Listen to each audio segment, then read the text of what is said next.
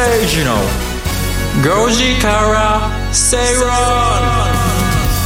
11月9日。水曜日時刻は5時を回りました。皆さんこんにちは吉崎誠二です。水曜パートナーの新山千春です。水曜アシスタントの新宮志保です。そしてこの番組のリサーチ担当してくれます向井沙耶さんです。よろしくお願いします。お願いします。吉崎誠二の5時から正論5時制。水曜日はビジネストレンドやライフスタイルの話題を中心に番組を聞いてためになる情報をお届けしていきます。よろしくお願いします。お願いします今日朝からですねすんごいバタバタしてましてあのいろんなこうアポイントだとかミーティングがこう立て込んでてですね、はい。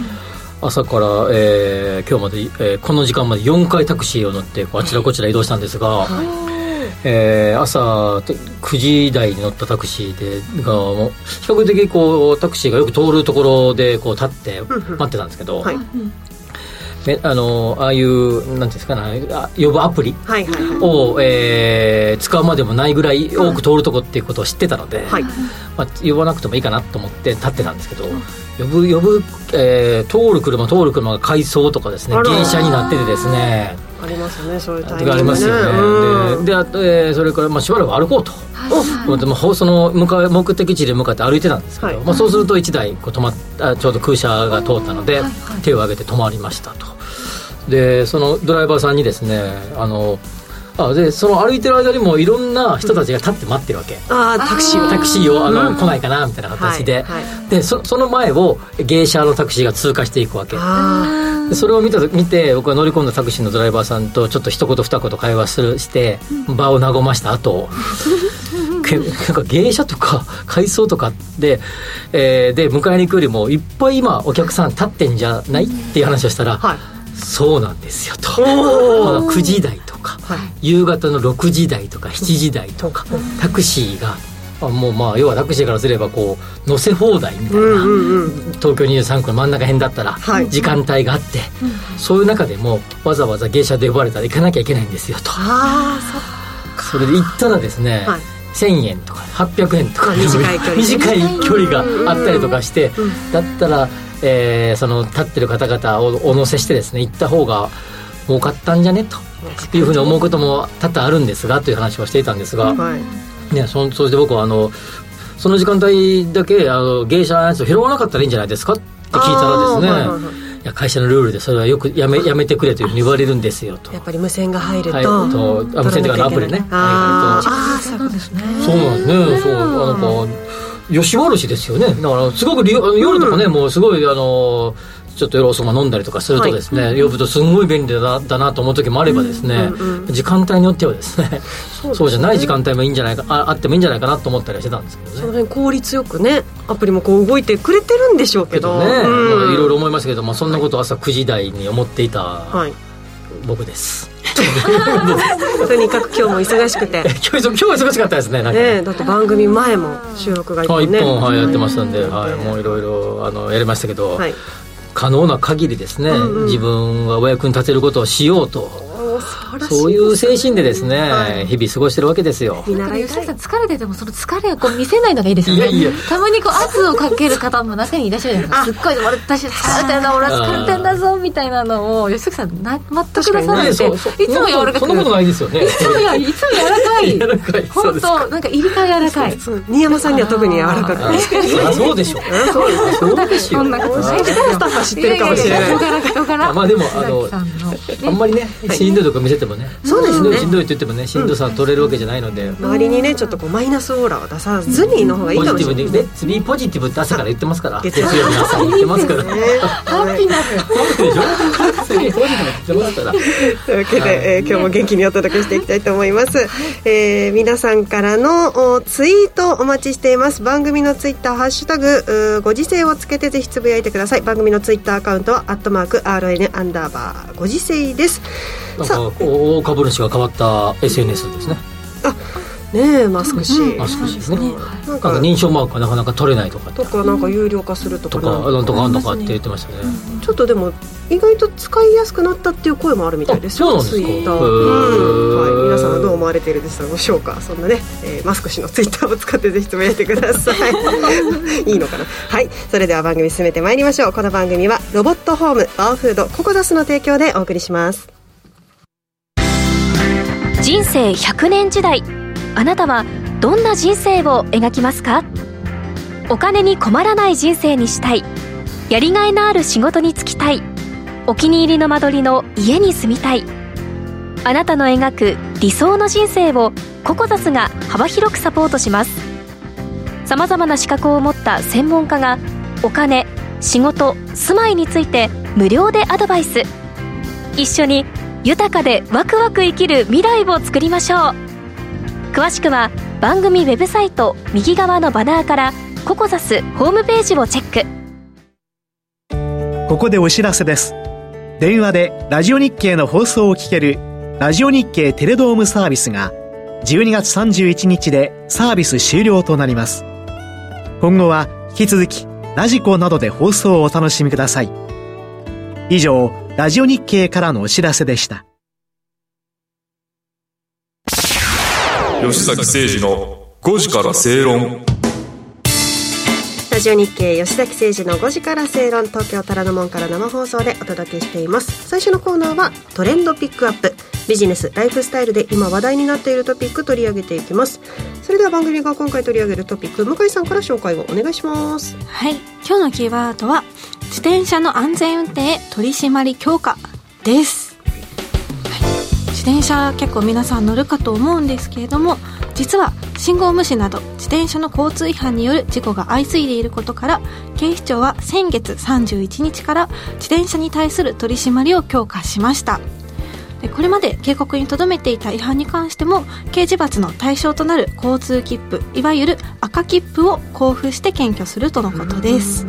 皆さん対自転車で危ない目に遭ったことはありますか？ありますかね？車、まあ運転するんですけど、うんうん、えー、雨の日とか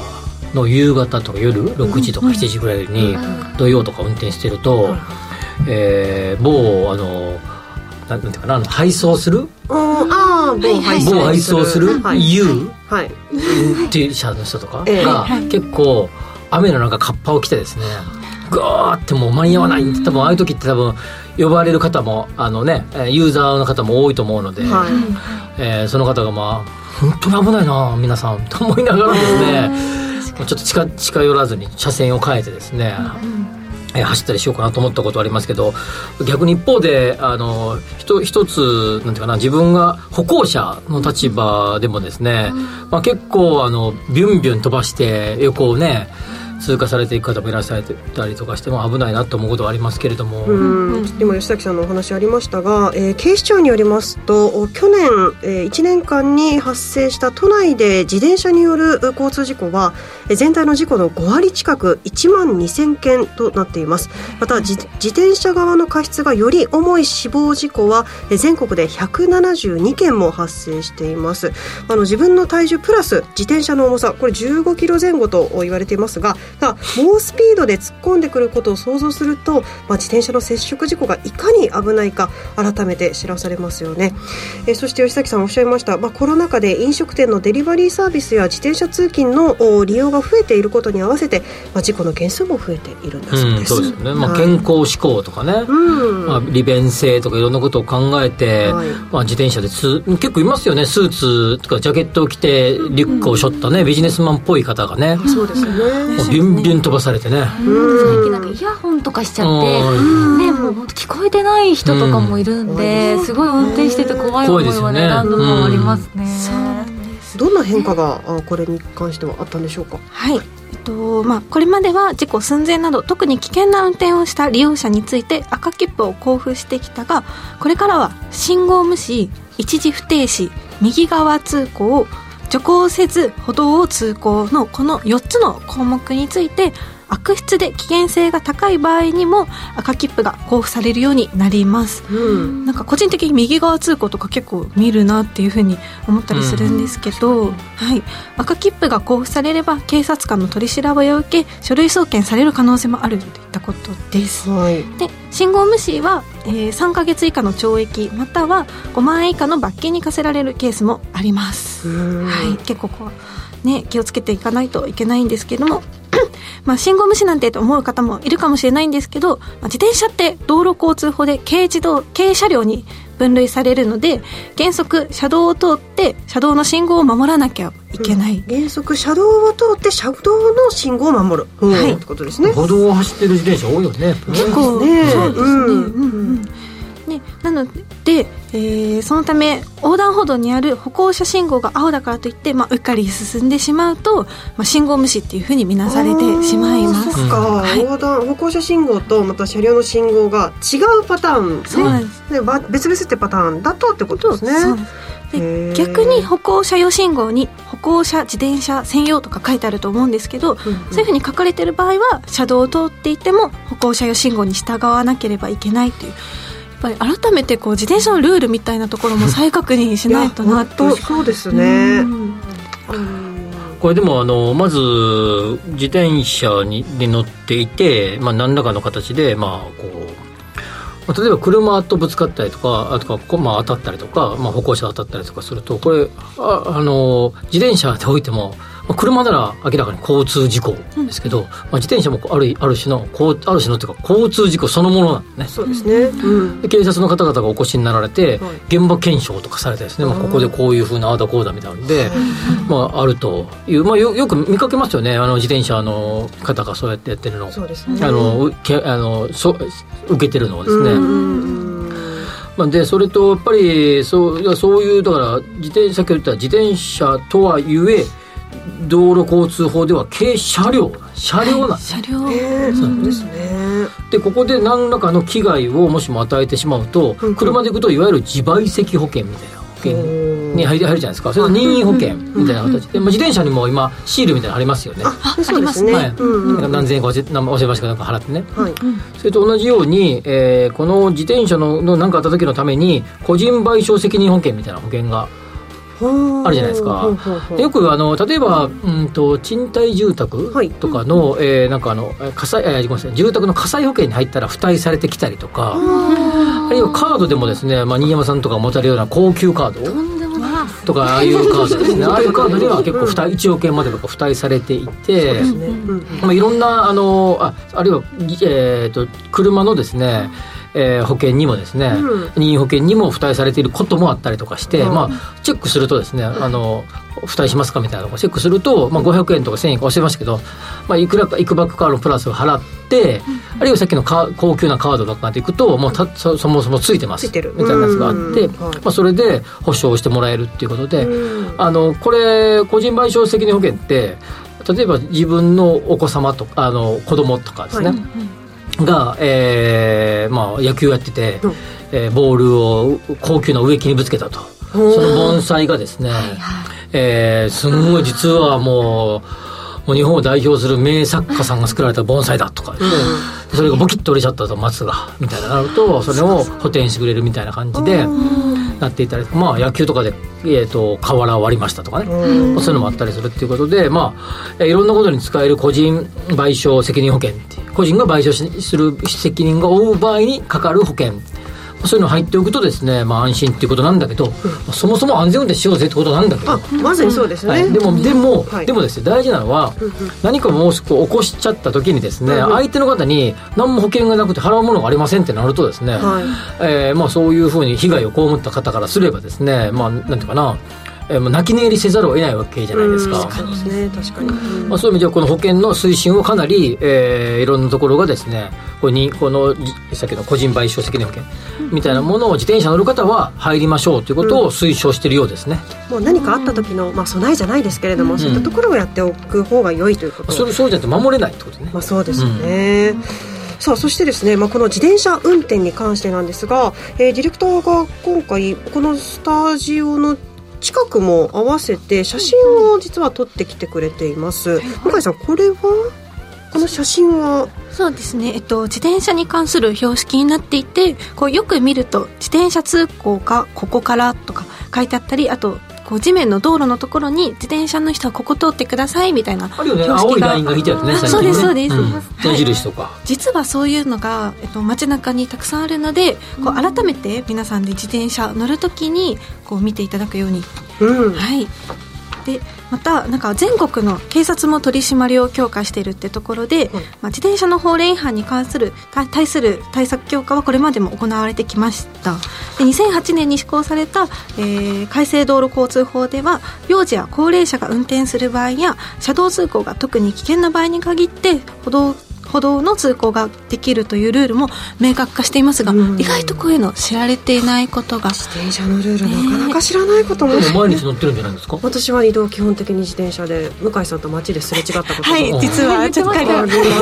けどあの本当に危ないなというシーンは私も単身単身って言ったらですね一人での時にちょっとこけそうになったりとか、うん、そういうのはね、ありました、まあ、あのですのでお伝えしてますように自転車も車だという意識をぜひ強く皆さん持ちましょうえー、自転車の通行法等に関する丸抜クイズというものが警視庁のウェブサイトの方に載っています、えー、番組ツイッターにリンクを貼りましたので、えー、ぜひチェックをしてみてください、えー、リスナーの方からあツイートいただいています。ちくわパパさん。えー、歩車分離式の信号で車用信号が赤。歩行者用信号が青の時止まっている自転車は見たことがないなと難しいですね、なかなか。はい、難しいよね自転車ですね、まあ、自転車の普及がすればするほど、うん、自転車歩行者自動車。の、はい、えー、それぞれの3主体がですね、まあ、どのように共存していくのかっていうね。うん、そうですね。道路の上でね難しい。これ本当難しいと思うね。東京だって街なんて交通量多いところでもめちゃめちゃ道が狭いとこいっぱいあるじゃないですか。ありますね片側1車線ずつしかないとことか、うん、そこに自転車が片側1車線ずつでバスかなんか通ってたらその横の歩道とかああの青いさっきの自転車専用のレーンとかがあはい、ああるっても、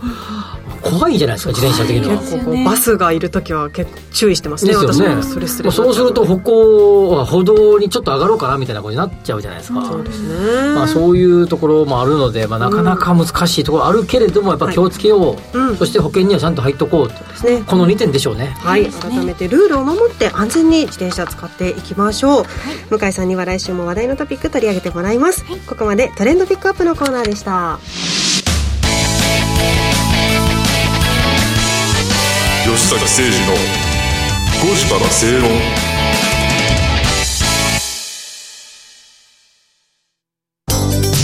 ワオフードのプレミアムなコールドプレスジュース。オーストラリア産のオレンジを現地で加工低温輸送でみずみずしさはそのまま。絞りたてのようなすっきりとした味わいです。飲み終わったらそのままゴミ箱へ。ラベルもリサイクルできるので剥がす手間はかかりません。冷蔵庫にあると嬉しいこの一本。地球と体が喜ぶ。未来を作る。バオフード。お聞きの放送はラジオ日経です。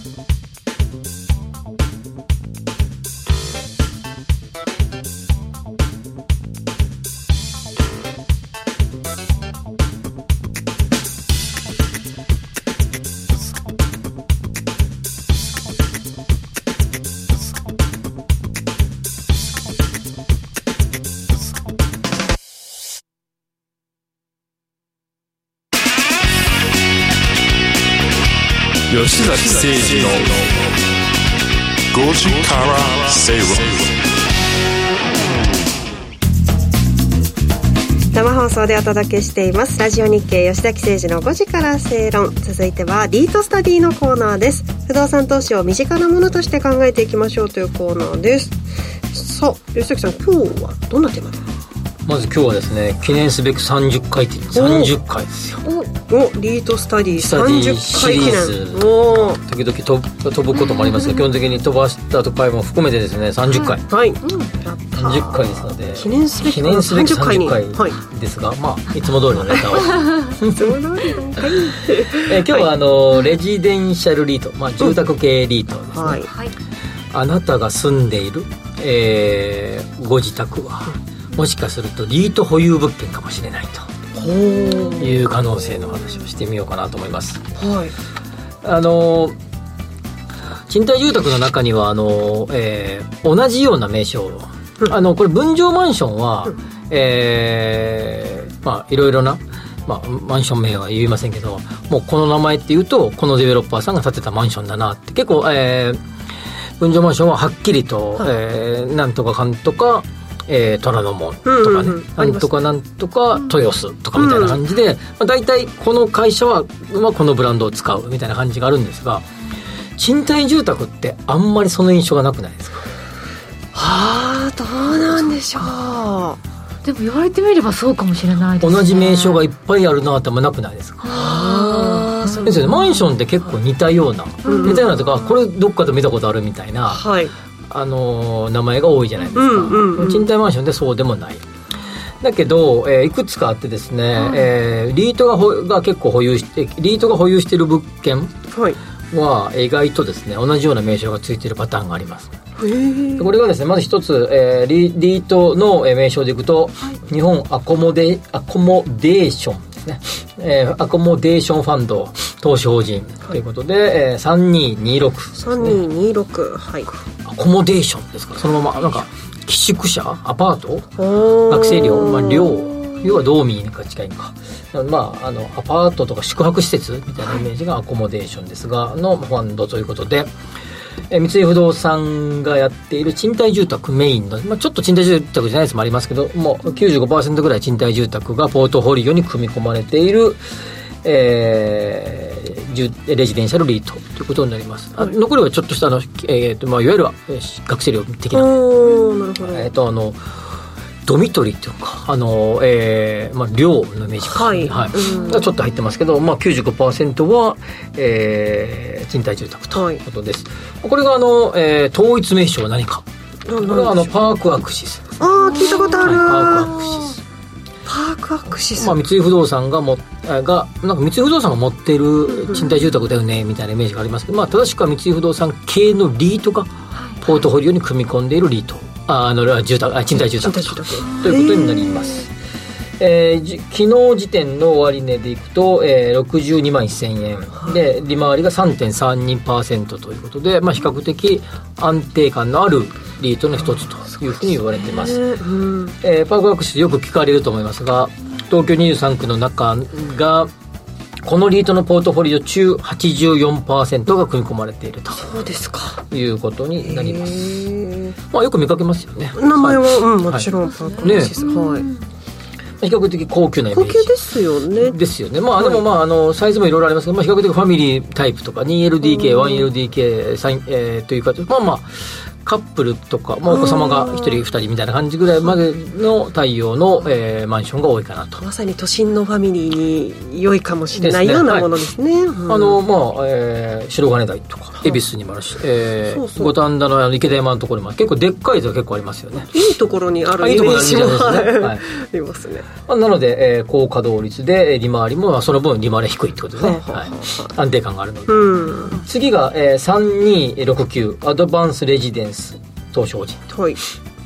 これは伊藤忠系、まあ、伊藤忠都市会社ですね、うん、伊藤忠系の、えー、賃貸、えー、レジデンシャルリートになります、はいえー、昨日時点が 3.41%33 万6000円ということでしたので、ね。はい、えー、まあ、同じぐらいの利回りですね大体ね。これは、えー、伊藤忠系のやつなんで、えー、レジディアなんちゃらかんちゃらと。レジディア、はい、これも結構見かけますね。レジディアなんちゃらかんちゃら、はいっていうのがここの賃貸、えー、住宅ですね、はい、の名称ですね、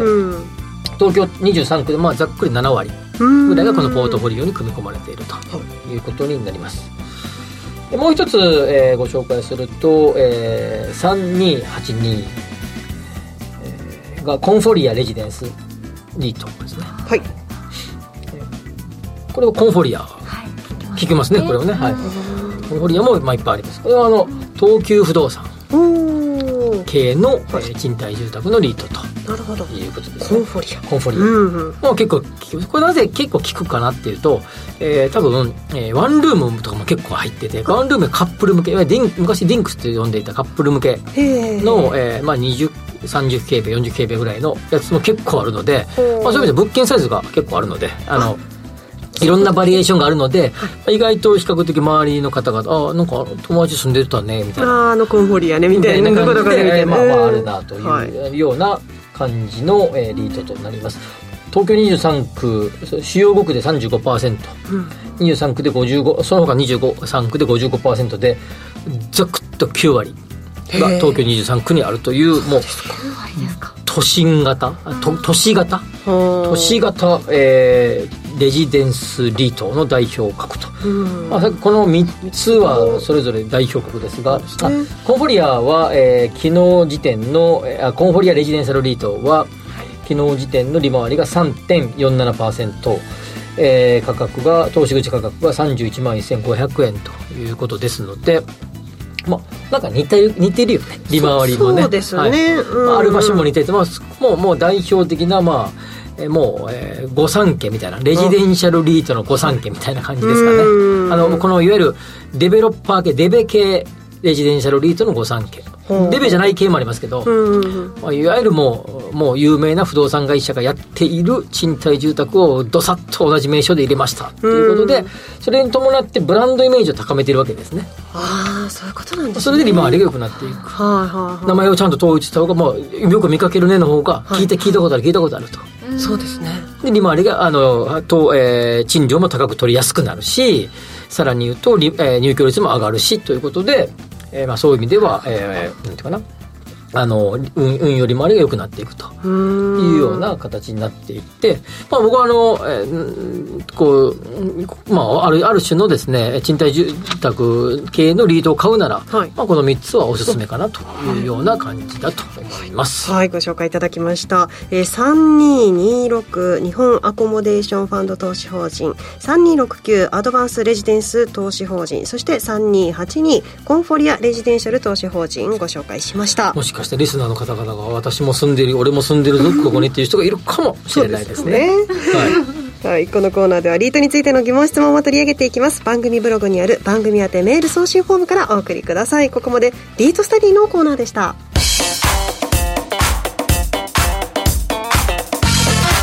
吉崎誠二の5時からスペイロン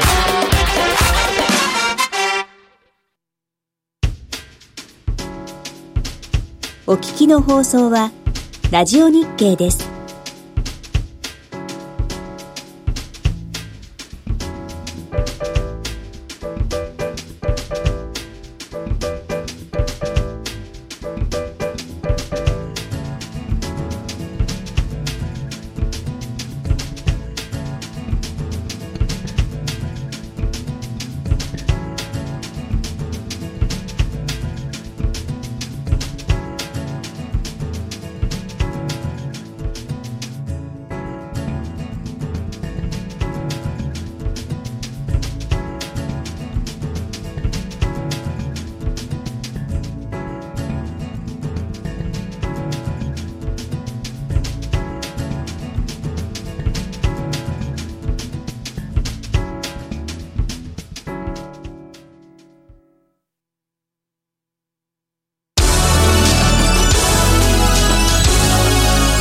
崎誠二の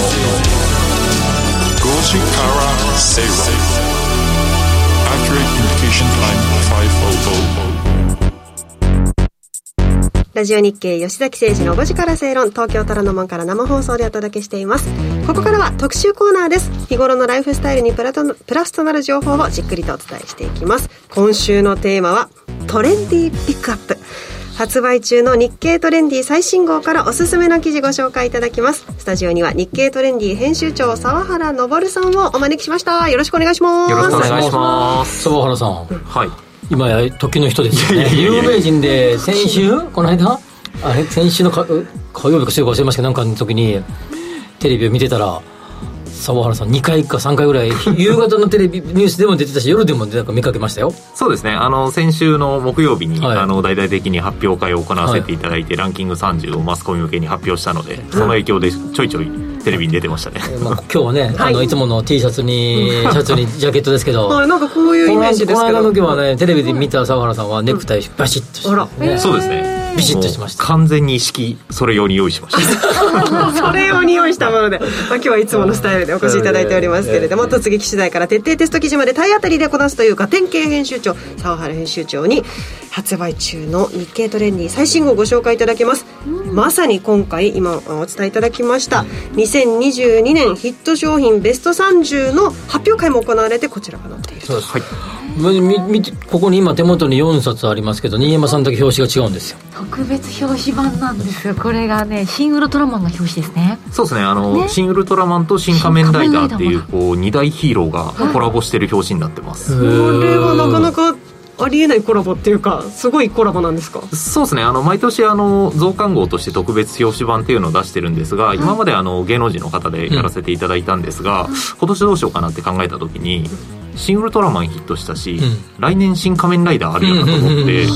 の2つ組み合わせられないかなと思い動いてみたら、はい、まさかの実現できたという。両事務所が、はい、すごいですね。これ多分ですねおそらく1年間で最も日経トレンディでこれがこの後売れるんでしょ多分。そうですね。これがもうあの一番のヒット号になりますね、ね、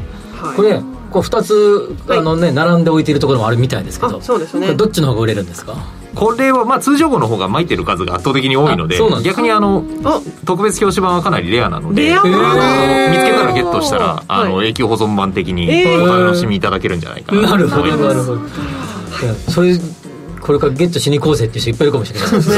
ねかなりちょっとインパクトある。これインパクトかっこいいよね、こっちはねあの、言い方変ですけどあの大体毎年同じレイアウトお家芸ですからこれは。レイアウトな感じはするけどこっちはねスマートな感じかっこいいですね。はい、2種類ある表紙もねぜひチャンネルチェックしていただきたいなと思います。ではでは早速楽しみにしておりました2022年ヒット商品ベスト30いきましょうかこれどういう切り口でご時世は聞いていくんですか？まずこれをですね我々がですねまず取り上げたシリーズがあるんですよ。あそうなんです。ここで取り上げたリサーチ担当向井さんがこれ流行ってますよ、最近と、うん、喜んでました。あ私が取り上げたのも彼女が選んだやつが、なんと、はい、2022年ヒット商品ベスト30の1位に入ってましたね、入ってきました。1位になってきましたね。番組としてはすごい嬉しいですね。しかも飲みましたからみんな、はい。ディレクターさんが手に入れるの大変だとかっつって取りに行ってくれて買いに行ってくれて飲みましたからね。はい、えー、これ言っちゃっていいんですよね。あの番組でも取り上げましたけれども、えー、ヤクルト1000、えー、が、まあ、見事。そうですね。本当に今年は睡眠系の商品がよく売れていて、はい、まあ、その中でも特にあの社会現象的にヒットしたのがヤクルト1000と Y 線かなと思ってますね、これもあの社内あのなんていうのあの編集部の中では議論なこれが一番かなって感じだったんです今年に関してはヤクルトは結構すんなり決まりましたね。もう1位はこれ以外ないかなという感じでで、まあ、トップ10あたりの銘柄も割と、はい、あの手堅くで揃いはしたんですけど、はい、逆にこうトップ3何にするかっていうのはちょっと迷いましたね。ああちょっと僕はねこれを見た時にもうこれを見た時にもう一番言いたかったのは、うんうん、4位のこれが、うん、このこのめちゃくちゃ流行った映画が、はい、多分これここ最近では最も流行った映画でしょ多分アニメじゃアニメ系じゃなければ。そうですね。あの実写でいくとかなりいってるんですがまあ確かに興行収入だけ見ちゃうとアニメ映画の方が、うん、あの上回ってたりはするんですけれども、うん、まあ、この「トップガン」に関してはあのサングラスが売れたりとか革ジャンが売れたりとかはいあれね緑のれそうなんです周辺消費も盛り上がったっていうことで4位っていう順位にしてますね。4位ですか、うん、なんか1位じゃないとしても2位か3位ぐらいかなと思ってたんですけど。いやそれはがっつり「トップガン」世代だからじゃないですか。僕3回見に行きました。最新作？最新マーベル3回見に行きました。おいおいトップガンまでしました。これはなんて言うんでしたっけ？えー、3回見た人とかのことは？おいトップガン勢。まあおいトップガンっていうハッシュタグが今年あのトップガンを何回も見に行く人のことの中で流行ったんですよねすごいこれはもう何度見てもいいです。もう絶対 DVD も買おうと思ってますからですか、えーはい、その他にもご時世で取り上げたキーワードとしては、はい、えー、中国系の通販のシーンそれから旅行ガチャなども、まあ、ランクインに入ランクに入っていますこれでも逆にあの沢原さんが押したのってあるんですか、これちょっと押俺押したぞ。ああでもこのラインナップの中で僕が愛用してるのは、うん、7位の水神ソーダ缶ですね。これ。そうめっちゃ美味しいですよねこれ。はひたすら飲んでますね自分で。はい、でもこれそうですこの間僕、ここで盛り上がったあの何だっけあのクラフトビール。あスプリングバレー。スプリングバレー。あれ入ってないんですか？そうですね。あのクラフトビールの市場を拡大したっていう意味では非常に画期的だったんですけど、あの全体の総売上の桁でいくとちょっとまだ小さいかなというところもあって30には入れてないですねなるほど。入ってくるかなと思いきや。ランキング予想ね。まあ、ビールかビール系でいうと18位の朝日生ビール、ね、通称マル F とかの方が、まあ、やっぱりケース数とかでいうと全然出てるので。でも何年か前にさなんかあのあ朝日が出したあのなんか何だっけ？生ジョッキ缶生ジョッキ缶。あれは入ってましたよね。そうですね。あれは入ってました、ね、あれはすごく新規性もあったし、はい、あの我々こう新規性売上影響力っていう3軸で見てるんですけどまあ、その総合点数で、まあ、順位を決めてるっていう感じですね。なるほどいいっすね。新山さん気になるものありましたか？私ねしいたけです。え？しいたけスナック。そうなんですよ。これがすごい好きで。最初ドンキのあのドンキでね売ってたんですよ。この27位の丸ごとしいたけスナック。これがすっごい美味しくって、うん、そのドンキブランドで出してるスナックとかがすごいね、はい、あの人気になって、パッケージも面白いんですよね。あそうですね。結構長くこうね。パッケージにしいたけ嫌いの人でも食べられるって書いてあるんですよ、本当ですか、そうこれが今なんかなかなか手に入らなくなって、うん、いろんなところでね、こうそう似てるようなものが売ってたりとかするんですけど、新感覚でしかも食べれば食べるほど、もうこれじゃなきゃダメっていうぐらいしいたけのうまみをねめっちゃ感じますよねその向井さんっていう目が見ながら分かるってやってるんですけどちょっと味が濃くて、まあ、中毒性のあるよ。うな味わいになってます、ね、お酒にもすごい合うので、この10位の冷やし中華のこれは食べましたよ。これ私分からなかったこれは美味しかったですよ。どういうことですか？冷やし中華。このまま食べれる、レンジでチンして冷たい冷やし中華が出来上がるっていう非常に画期的な商品ですね、レンジでチンするのに？冷冷たい。そうなんです。よ新しい、まあ、氷が中に入ってるんですけどこれってあの実は電子レンジで加熱してもあの温かくならないので、うん、まあ、その特性を利用してあの仕上がりは冷たい冷やし中華になるようにっていうような設計になってます10位。これでも正直10位なんだと思います。僕美味しいなと思ったけど、まあ、これ通年販売じゃないっていうところもちょっとあったりして。見たことないです私これ、うんまあ、またあの来年やるみたいなんですがやっぱりまあ冷やし中華ということで夏、えー、メイン商戦になってるみたいですね。なるほど。いや今年今年なんかこれちょっとさあ今年今年のランクインになってちょっとこれだけは一言言っておきたいってありますか？一言言っておきたい。俺ちょっと俺はこれはちょっと実は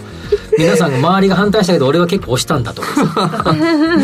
なるほどね、うん、いや結構評価難しいなと思ったのは例えば14位の「ワンピースフィルムレッドとかってめちゃくちゃ興行収入、うん、あの今年トップの勢いで伸びたんですけれども、まあ、物語と、まあ、その新規性みたいなのをどう評価するかっていうのは、うん、割と編集部内で議論が割れましたね。なるほどもともとその「ワンピースというものがもうあるからってことですか？ヒットしているし、はい、あのまあ多分今回って歌と映画のミックスっていうところがすごく話題になったと思うんですが、じゃあそれってこう「君の名は」の時も割とそういうの話題になったよねとかいろんな議論があのありましたねこれに関しては。なるほど、ね、してるもの他にもアニメのねあったりしますからね。ね。じゃあ、はい、23年？はい合わせてこの中に2023年ヒット予測100というものも出ておりますが 吉崎さん お酒のページで止まってる。なんかありました？やっぱり。あね。このいいんじゃないですかエクストラドラフトでしょ。あエクストラドラフト。これはうまいっすよ。赤い缶のね、はい、はい、ちょっとこう飲み心地ガツンとあるそうそうガツンとね。そうそうそうそう美味しい。とかもありますがまず進みまして、はい、改めて2023年ヒット予測100ということで、はい、コンビニジムはといえあの原さんさっきあのあのなん報道で、はい、あの時も結構これそうですね。取り上げられてましたよね。はい、はい、あの1位にコンビニジムっていう、はい、あのマライザップ。さんがやってるチョコザップっていうサービスがメインになってくるんですけど、うん、2980円で、えー、月々ジムに通えるというサービスになってますね、うん。これって利用時間は決められてたりするってことなんですか？いやあの基本的には自由にあの空いてる時間であればいけますね。エニタイムのもう一歩コンビニっぽくなそうですね。よりカジュアルにして、うん、で基本的にあの靴とかも履き替えずにそのままパッと、えー、いけるっていうような仕様になっているので、あの本当に提唱されているのは1日5分から行って帰ってきて、で運動を習慣づけていきましょうっていう本当にエントリー層に訴求するようなジムになってます。だって紙面の人ブラウスになんか普通にあのスーツに合いそうなパンツ履いてる。それでトレーニングしてるの。が面白いなって思いましたけどタイパーほらタイパーね。取り上げたそうですよご時世でも取り上げたタイタイムパフォーマンスタイパ重視。うん、うん、コンビニジムが1位に入っていますが。あとはこれ注目っていうのは？あ2位のステルス家電っていうものを取材を受けることすごい多かったですかね。なるほどなるほど。これ私命名したんですけれども。あそうなのはい。特にステルス家電っていう言葉はなかったんですけど、なんかこのラインナップを見てる時にどうまとめようかなと思って、うん、あれこれって隠れてる家電だからステルス家電だよねとポッと言ったのがタイトルになっております。どういうことなんですか？これは家具と家電が、えーと、合体した商品になってます、うん、なのでテーブルなんだけど中に冷蔵庫。でバスマットなんだけど体重計みたいな。ええー、ああそっか。バスマット乗るからもうそれでいいってこと。かそうです。このバスマット相当あの画期的で毎日本当にバスマットの上を歩いて乗っかってるだけで スマホに体重が記録されていくっていうような仕組みになってます。いくらぐらいする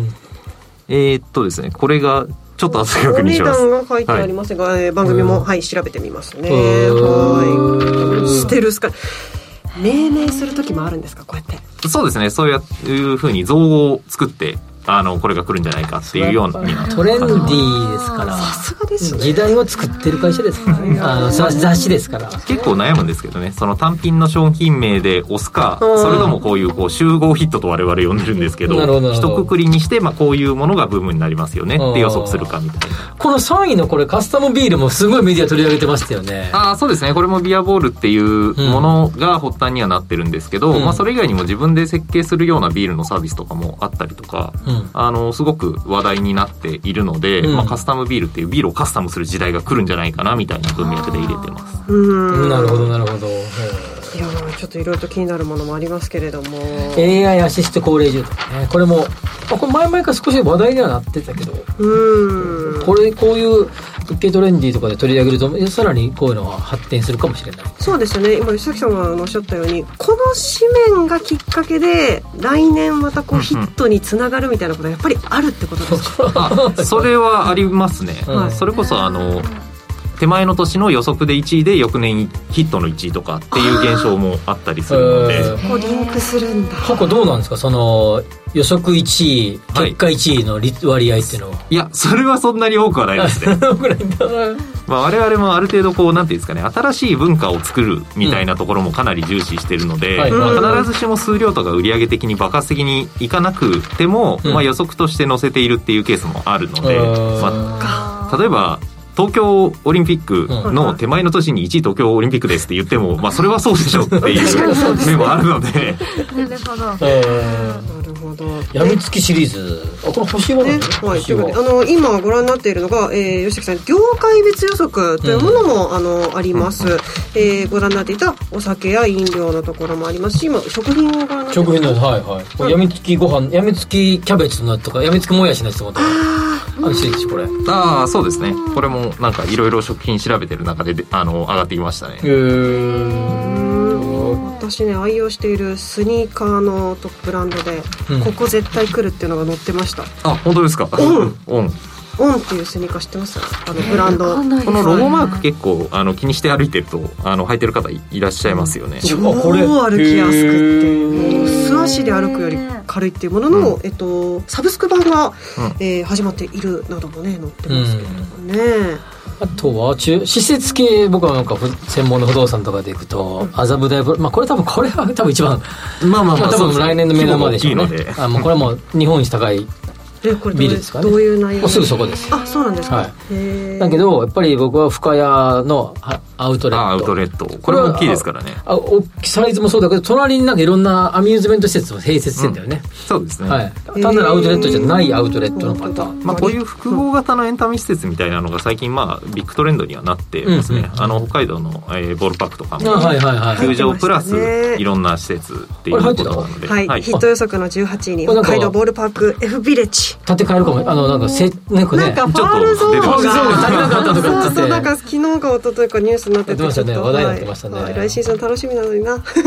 と思いますけどね。そっか施設系とかもこういう新しいものが出るとヒット予想に入ってくるんですね。そうですね。まあこれもまた定番ものと見分けが難しいところなんで新規性みたいなところを重視してますけど、はい、あの今年だったら、えーと「ハリー・ポッター」のでかい少し前やとうちに出るみたいなものが、まあ、施設は多分一番じゃ順位高いんじゃないですかね。えちょっとこれ海外系はどうなんですか？海外系、あ海外系ですか？紙面には、えー、アメリカ初ヒットというものも2022年なので、まあ、今年ヒットしたよというものがありますね。そうですね、はい、あのまあ、ただ結構先端的なものを、えー、調べて載せてるので、うん、あのアメリカでは今ヒットしてますけど、まあ、ゆくゆく日本に入ってきたり新しい文化みたいなのを根付かせるんじゃないかなっていうのを取り上げてることが多いですね。知ってるのあります、うん、ないです。私は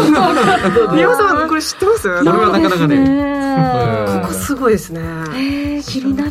結構これやっぱビジネスの方々もあれある意味の勉強になるよね。いやこれは めちゃくちゃ勉強になるよね。興味あるものがね。そうですね。1年の辞書代わりにしたいなと、はい、思いますけれども、はい、ご紹介をいただきました。はい、まあ、あの日経トレンディ最新号ですね。ヒット商品のトレンドがわかる情報誌。日経トレンディ12月号は好評好評発売中です。全国の書店コンビニ駅の売店インターネットなどでお買い求めください。あっちを2個両方買うと面白いね。表紙をね。そうですよね。確かに特別表紙特別。これかっこいいね。確かにね。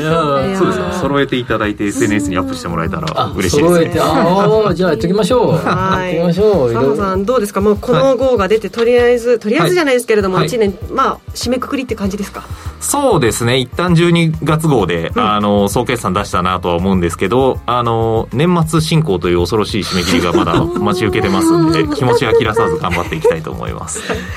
えー、面白いですね。これやっぱりね、まあ、これはよくね皆さんも買って読まれてると思うんだけど、はい、今年の今年の号もなかなか面白そうですのでぜひ皆さん勉強のためにも、うん、ビジネスマンの方々はぜひ読んでいただきたいなと思いますね、ね、はい、あとねあの飲み会のネタがそうそうそうそう。そうそうそうこれそうそうなんですよ。あれ一冊あれ一番だったよねとかね。まあまあよくよくあるあるですよ、はい、今日も新橋とかああいう虎ノ門とかで飲んでる人がやってると思いますが。机の飲み屋の持ち歩きたいなと思います、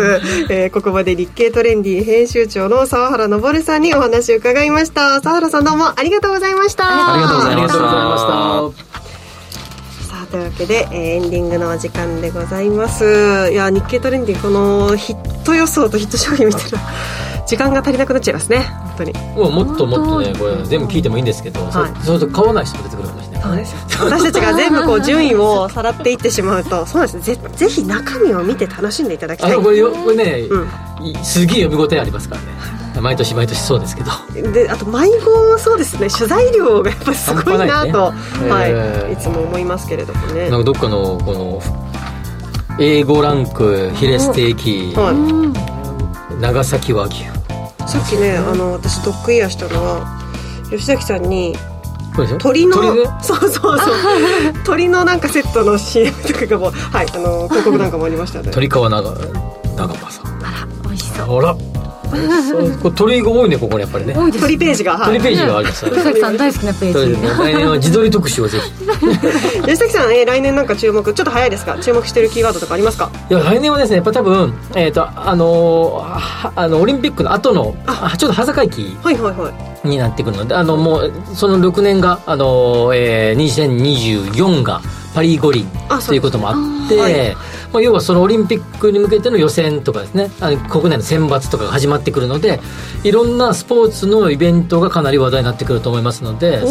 スポーツ関連、はい、まああの間もなくあれだっけ？ワールドカップがね。あそうですね。ありますけど、はい、まあ、23はですね、うん、あの五輪予選ね。国内選抜。また盛り上がりそうですね。そういう時に限ってね靴を買ったりとかね。いろんな スポーツ系のギアを買いたくなってくるのよ。なんかね感化されますよね。すぐ買ってジム行きたくなったりしますよね。というわけでエンディングです。この番組はロボットホームワオフードココザスの提供でお送りしました。なお実際に投資をされる際の判断はご自身でしていただきますようお願いいたしますぜひ書店で日経トレンディもゲットしてください、ねまあ、これいいですね。なんか、うん、でも1年がそろそろ終わるなって感じもするんだけど、はい、ここから忘年会とかさあそうです、ね、いろんなことが始まってまだここからが楽しい楽しい日がね、